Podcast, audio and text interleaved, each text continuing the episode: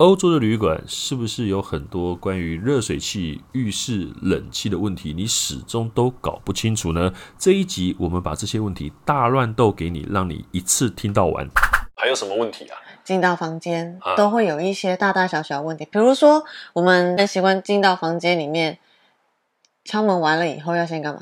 测试马桶水龙头通不通？嗯，然后完了以后还会有一个比较特别，因为其实亚洲人很喜很注重养生，所以他们会看另外一个点：热水器哦，有没有煮水器？热水器啊，煮水器啦，热水壶啦，热水壶煮水器，热水器不是洗澡的吗？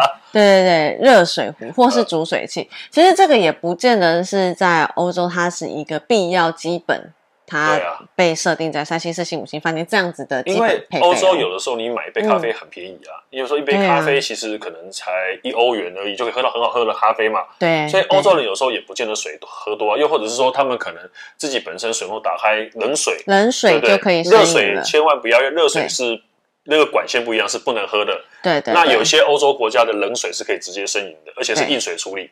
对，没有错。那如果你真的。这种情况呢，你也不要觉得这间饭店不好，但它其实只是它没有这个你所需要的设备，那你还是可以去，比如说去餐厅或是请吧台，对，请 housekeeping 帮你送，帮你送，都对，付点小费，那只要付点小费哦，使用者付费嘛，这点我们刚刚其实就一直在强调的，没错。而且进去之后，就是除了看这些之外，对，还有就浴室啊，其实我们要特别强调一件事情，就是呃，因为。欧洲大部分是很多建筑规格问题，还有一些就是法令规格问题。嗯，其实他们很多欧洲的浴室地板是没有排水孔的。嗯、啊，对，没错。所以当你洗澡的时候呢，浴缸旁边它一定会有一个浴帘，对，浴帘把它收在浴缸里面，这样子才会防止你的水在冲洗的过程当中流出去外面了。对，没错。对，而且重点是。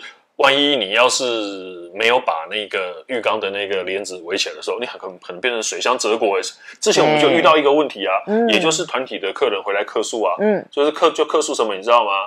饭店叫他赔很多钱，为什么赔很多钱？嗯，就是因为他洗澡的时候他忘了把帘子放到浴缸里，放到浴缸里面的时候，后来水满出来的时候，刚刚好这个饭店的外面的地板都是地毯。啊、哦，地毯都湿光了。对，而且那个地毯基本上，嗯、因为你也知道，真的好的地毯，其实凭良心讲，嗯，呃，越用越漂亮，但是也很贵。对，当然，那再加上如果他们必须要让地毯完全干，才接着下一个住房客的情况之下，他势必这一间房间要空个几天。是，他是可以合理跟你做这个费用的收费用的收取的。对，对然后还有就是，其实大家会有跟亚洲一个最大的不同，嗯、就是空调跟冷气的问题啦。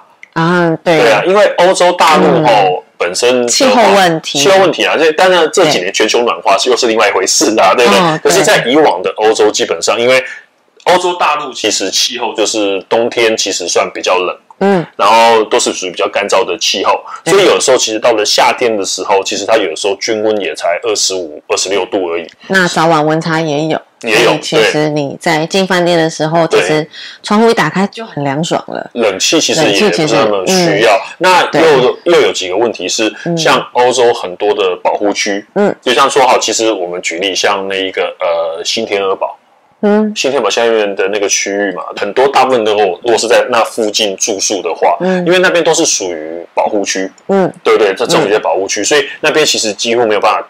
就是在发电系统也没有办法闹那么的好，又加上是说很多政府的法令结构下是呃，在申请所谓要安装冷气或是高使用电功率的这些设备的时候，要比较久的时间。嗯，所以虽然说这几年全球暖化啦，嗯，所以也就欧洲的很多的饭店也都开始陆陆续续有在增加冷气的这一块。嗯，可是毕竟它的速度是非常慢的。因为而且都要经过层层关卡申请。啊、因为你看，哦，说实在话，是你连在欧洲哦，你连自己家里要装冷气哦，嗯，有一些区域是你还要经过政府同意哦，你要申请哦，不是说你说想装就可以。你看，在亚洲地区，我要装冷气随便装就好了，对不对？当然政府也不管你啊。一家都有三四五六台都有。对啊，可是，在欧洲，你甚至而且重点是，嗯，人工也很贵，嗯，还要排队。